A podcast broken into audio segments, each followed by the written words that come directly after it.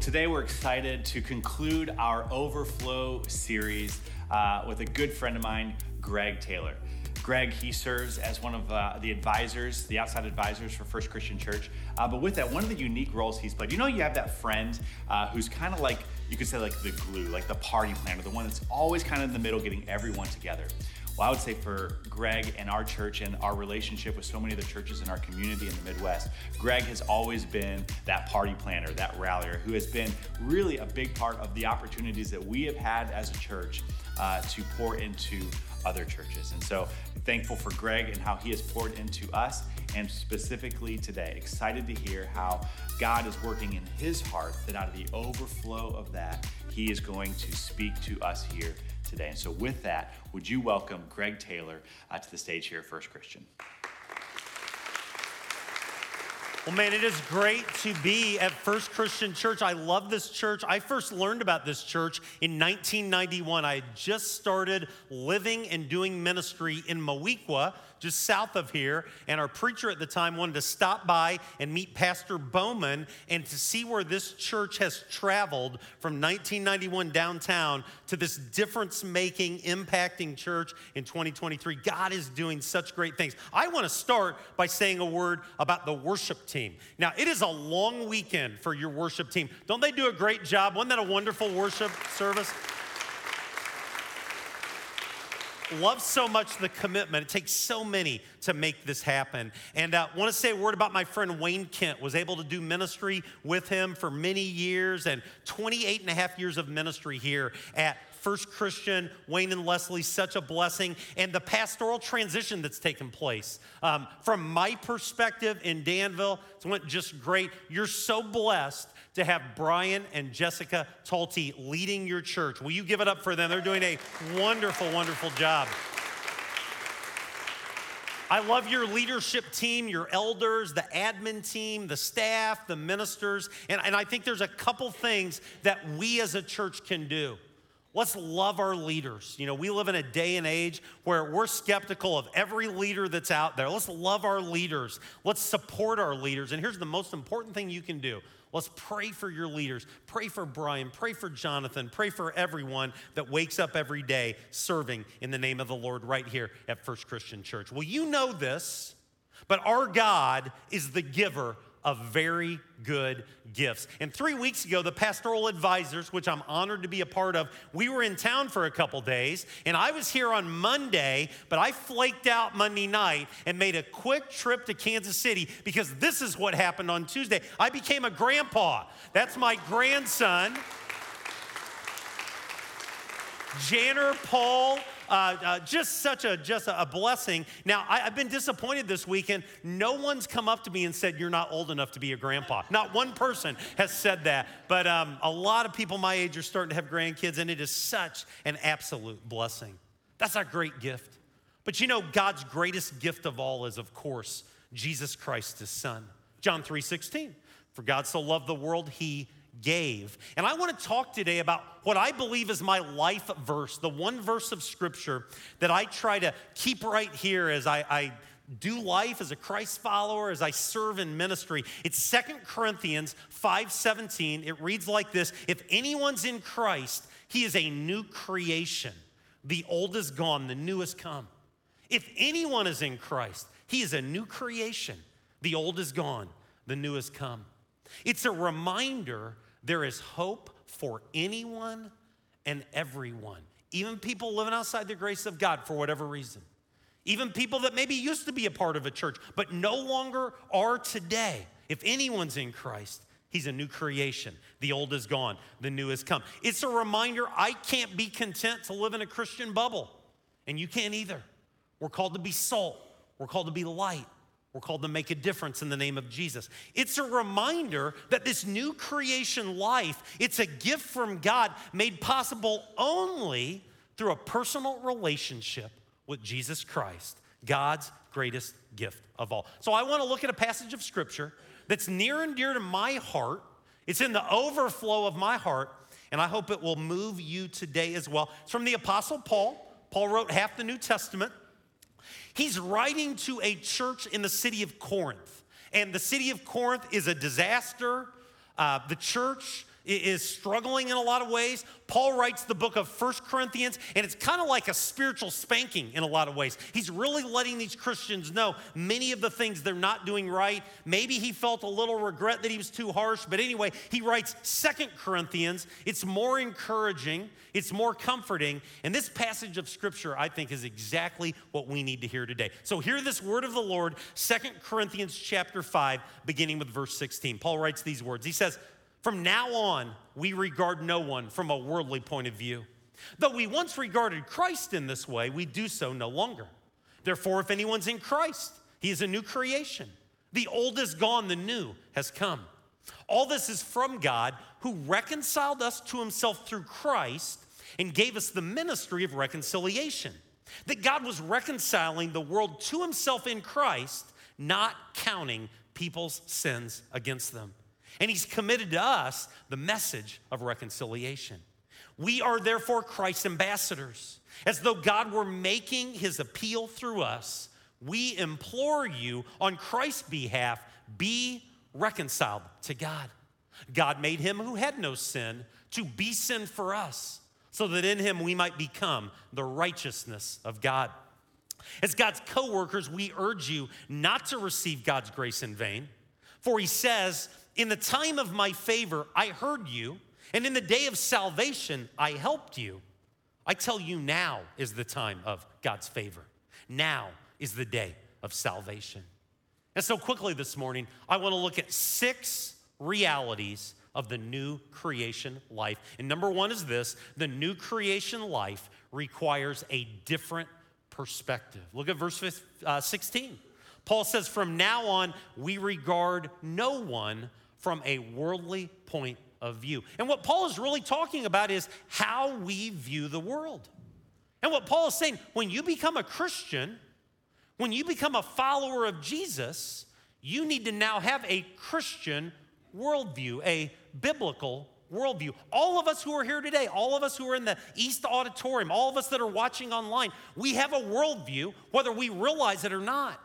And one of the things that is a positive as we grow as followers of Jesus Christ is we begin to develop this biblical worldview, this Christian worldview. So here's a question How do you view the people in your life?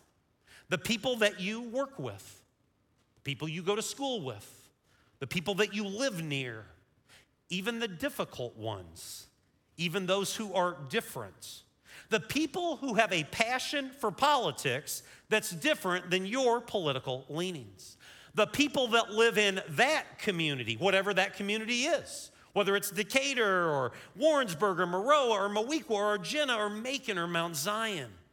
Paul says simply, but very importantly, we no longer regard anyone from a worldly point of view. It's a call for us to embrace today. Here's number two. Secondly, the new creation life provides a radical transformation, a radical transformation. Verse 17, that's my verse. If anyone's in Christ, he's a new creation, she's a new creation. The old is gone, the new has come. You know, Paul knew something about a radical transformation. If you study the book of Acts, you read that Paul wasn't always a gospel preacher. Paul wasn't always an author of epistles. Paul wasn't always the greatest missionary the world has ever known. You know what he was before he was a preacher? He was a persecutor of Christians. In fact, we read in Acts chapter 9 that Paul, his name was Saul at that time, he's on the way from Jerusalem to Damascus to persecute Christians, to arrest Christians, maybe even to kill Christians, and he is literally blinded by the light, and everything changes. And he hears from Jesus, and he learns that he's on the wrong team. He learns that he's doing the wrong thing. And he goes from persecutor to preacher and author and missionary. That's a radical transformation. And this verse, verse 17, reminds us that there are no throwaway people. There's nobody in our life that is without hope in Jesus Christ. I want to show you a picture of my friend Trinidad, Trinidad Hernandez, one of the first people that I met when I moved to Danville four years ago. Um, I had no responsibilities that Wednesday night, just come to church and hang out. And then the guy that was leading the men's Bible study didn't show up for whatever reason. So then I had some responsibility. I was helping the men's Bible study, but I didn't have a lesson with me. So we just kind of hung out and heard each other's stories. And Trinidad, I'd seen him into worship, loves the Lord, but I learned that before he became a follower of Jesus, he was a gang member with the Latin Kings. And he started telling me about his former life and how Jesus radically transformed him from gang member to Christ follower. And we got ready to leave and we were praying. And the challenge was let's pray for someone in our life that's living outside the grace of God. And he prayed something that I'd never heard before. It shocked my system. He said, God, I pray that my former gang members will come to Second Church of Christ. And I opened my eyes. I was like, really? Here, our church? And yeah, that's right. Because if anyone is in Christ, he is a new creation. The old is gone, the new has come. Who in your life is living outside the grace of God? Who in your life right now is separate from Jesus that needs the new creation life? Here's number three. I love number three. The new creation life gives Christ followers a crucial ministry. We have a crucial ministry. Paul says in verse 18 that all of this is from God, who reconciled us to himself through Christ, and he gave us, catch this, the ministry of reconciliation. The ministry of reconciliation. A lot of times when we think ministry, it's time to do ministry, we think of Brian and Jonathan and Adam and Heather and Thomas and Tim, your ministry staff. And we think, well, we're the people that come to church and we get the cup of coffee and we sing the songs. And if we're on the funeral dinner team, we bake a cake, which is always good for the cake bakers with the funeral team. That's awesome. But we don't really think of ourselves as ministers. They're the ones that do ministers, we don't. And Paul turns that idea upside down right here in verse 17. If you are a Christ follower, hear me loud and clear, God is calling you to the ministry of reconciliation. And right now, some of you are getting nervous. I can see it in your eyes. You're thinking, I don't know if I signed up for that. I've never had a Bible college class, I haven't been to seminary. There's a verse that changed me in this arena years ago when I came uh, uh upon it. It's 1 Corinthians 3 6. Paul's just really talking about what he saw unfold. And here's what it says He says, I planted the seed. My friend Apollos, he watered the seed, but God brought the growth. I planted the seed, Apollos watered the seed, but God brought the growth. 20 years ago, when I would go and visit someone and share the good news of Jesus Christ, and they wouldn't make a decision right then, I would walk away and I would think, well, I failed. I did something wrong. I didn't have a good enough illustration to move them emotionally, or I didn't share the right scripture. I had the wrong mindset. I was thinking I could force people to become followers of Jesus Christ. I can't do that. You can't do that. But you can plant seeds of faith. You can water seeds of faith and call on the Lord of the harvest to bring spiritual growth. You never know when God is going to move a heart. I've heard testimonies after last night and after nine o'clock service this morning of people that are saying, I'm planting seeds, I'm watering seeds, and I'm not seeing the growth yet. And you know what I say? Keep planting seeds, keep watering seeds, and keep imploring the Lord of the harvest to bring the spiritual growth. Paul reminds us here in the text that God has committed to us the message of reconciliation. Friends, we have an important crucial ministry, the ministry of reconciliation. Here's number four, so good. The new creation life gives Christ followers an important calling. If you're an underline in your Bible kind of person or a highlight on the app kind of person, I would recommend you highlight this part of verse 20. It simply says, We are therefore Christ's ambassadors. I want that word picture to swim in your mind and to live in your heart and to flow to your hands and your feet. What's an ambassador? Think about that. What's an ambassador? Crucial role in our government. Well, they're not the president. They're not the queen or king if it's a country that has a monarchy. It's not the legislature. It's not the judiciary. An ambassador is simply a messenger. They're a mouthpiece. They communicate on behalf of the country that they serve. And so, simply put, an ambassador for Christ, we tell the story of Jesus. We plant seeds of faith, we water seeds of faith.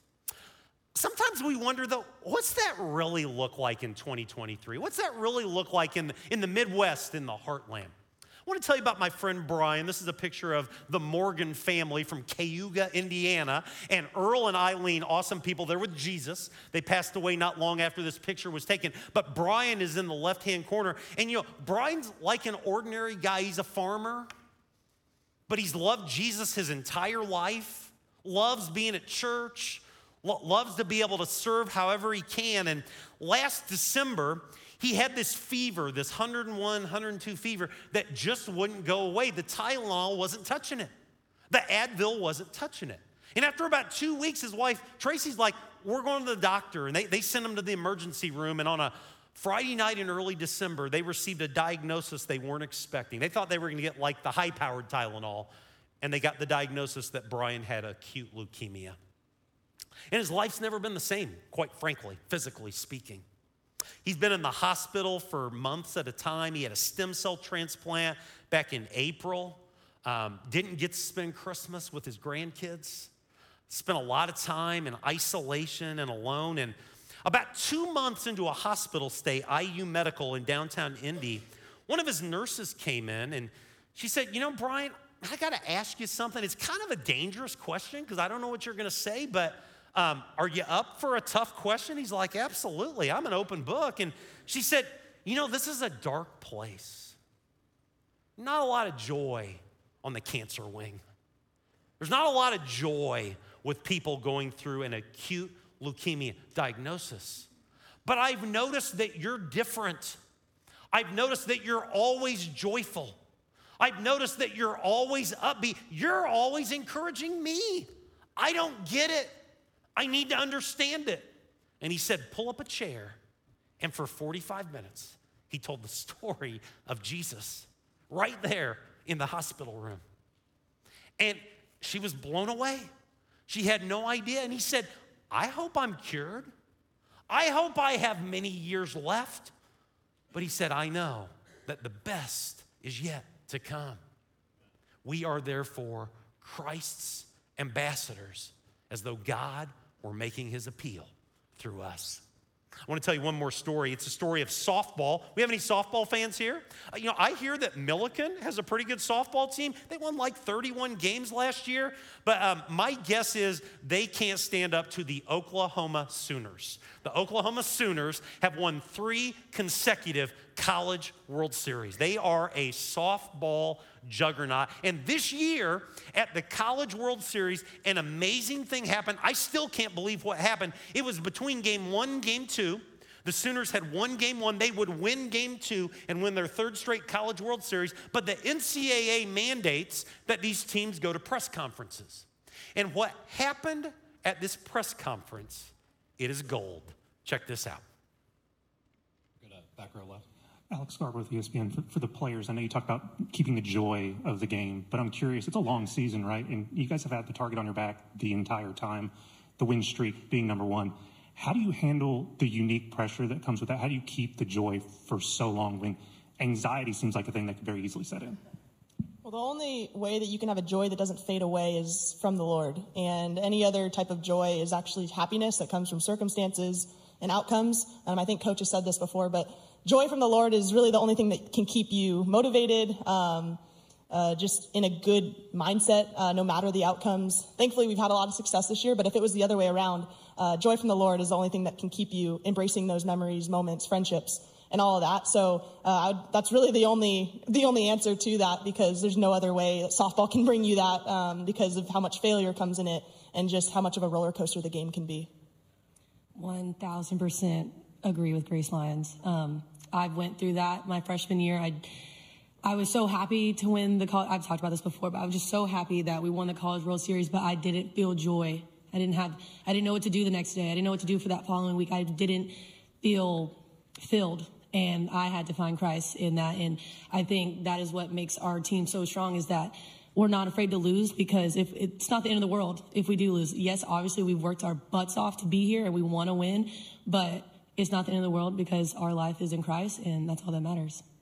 Yeah, um, I think a huge thing that we've really just latched onto is eyes up. And you guys see us doing this and pointing up, but we're really like fixing our eyes on Christ. And that's something where, like they were saying, you can't find a fulfillment in an outcome, whether it's good or bad. And um, I think that's why we're so steady in what we do and, and, our love for each other and our love for the game because we know this game is giving us the opportunity to glorify God. Mm-hmm. And um, I just think once we figured that out and that was our purpose and everyone was all in with that, um, it's really changed so much for us. And I mean, I know myself, I, I've seen so much of a growth in myself with um, once I turned to Jesus and I realized how he had changed my outlook on life, not just softball, but understanding how much I have to live for, and that's living to exemplify the kingdom. And I think that brings so much freedom. And I'm sure everyone's story is similar, but we all have those great testimonies that have really like shown how awesome it is to play for something bigger.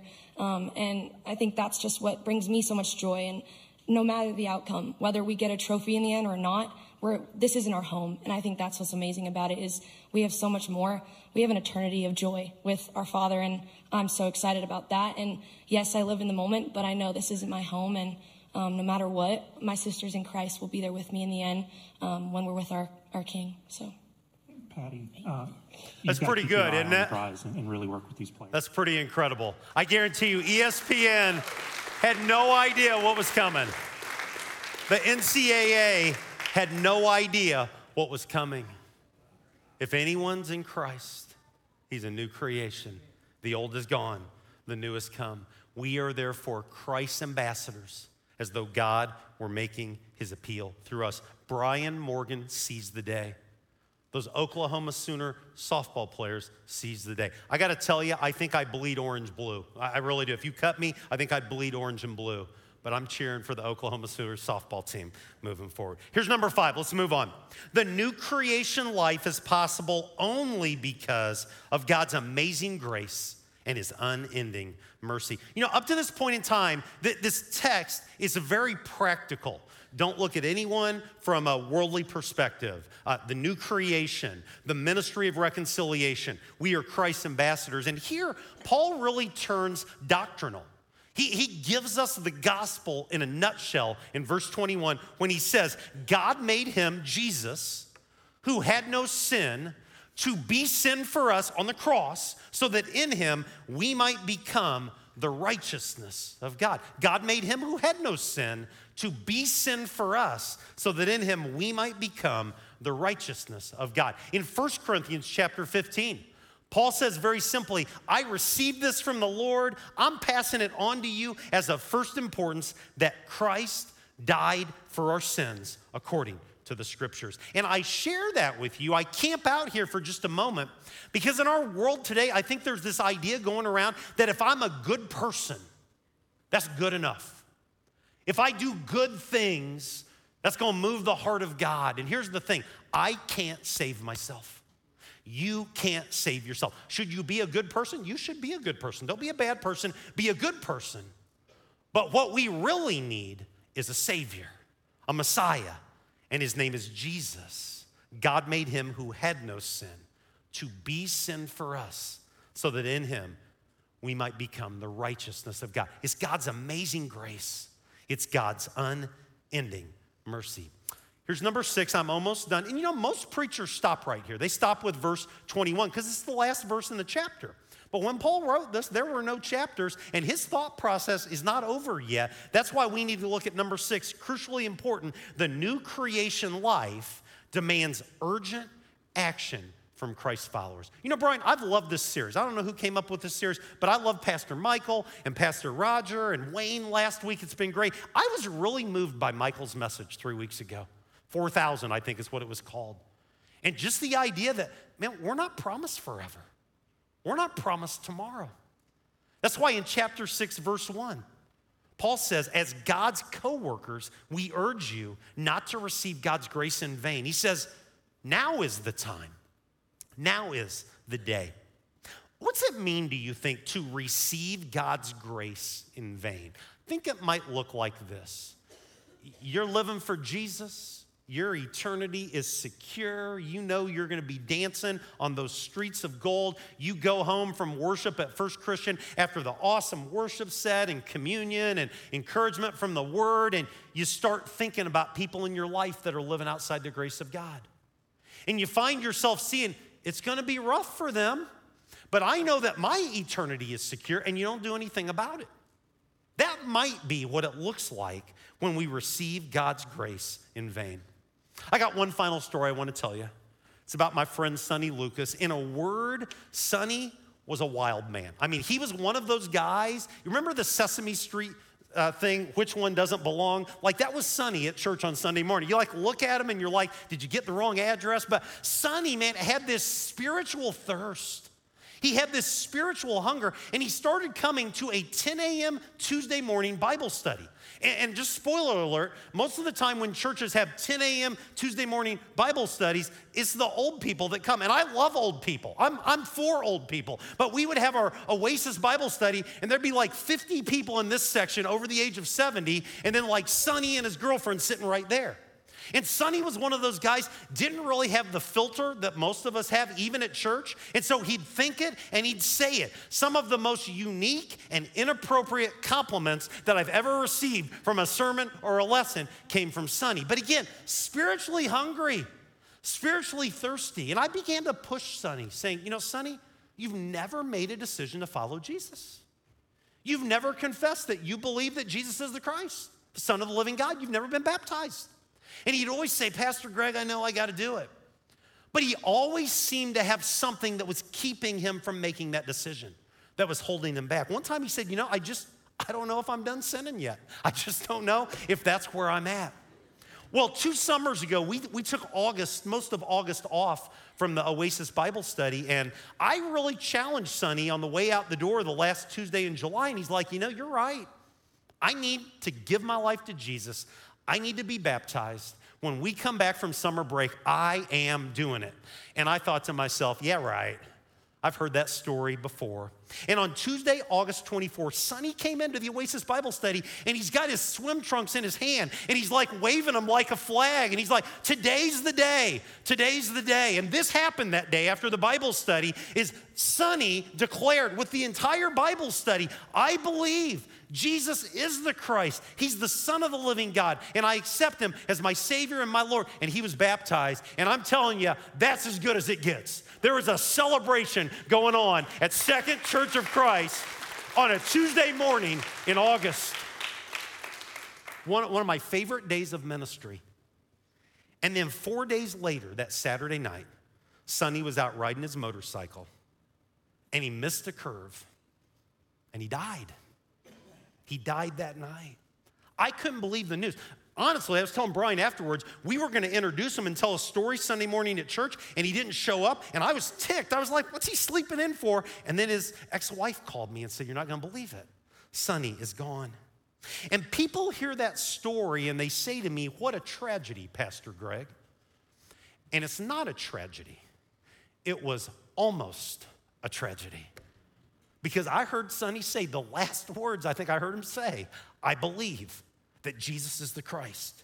He's the Son of the living God. And his funeral was sad, there were tears that were shed, but it was a celebration because Sonny was with Jesus.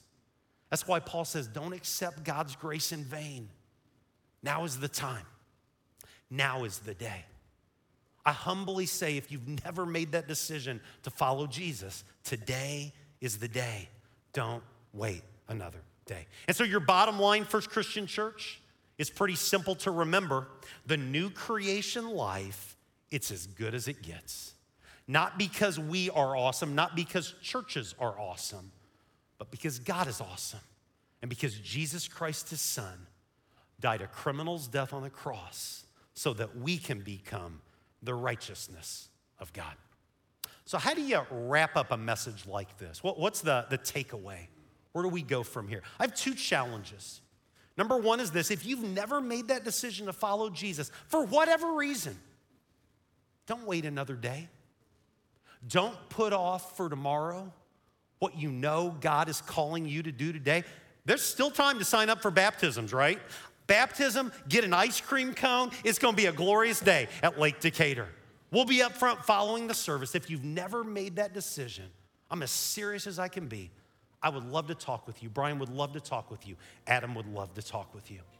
But you know, for most of us, we made that decision a long time ago. I made that decision 47 years ago. It means I'm getting old. That's what that means. So, what's my call? What's our call, those of us who are Christ followers?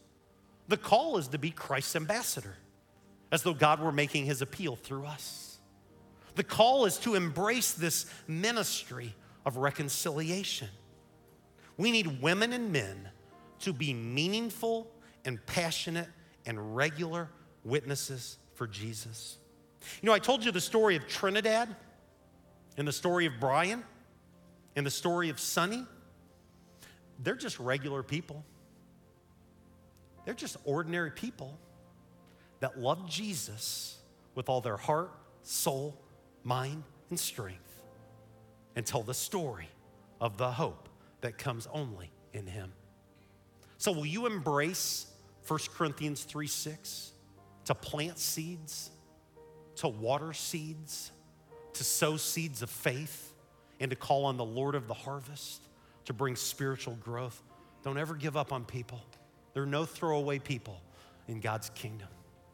God is the author of every good and perfect gift.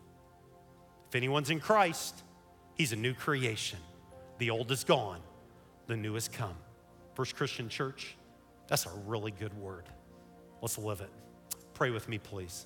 God, we thank you for this day that you've given us, this time to worship. We look forward to remembering Jesus through eating bread and drinking juice. We thank you for this word in Second Corinthians 5.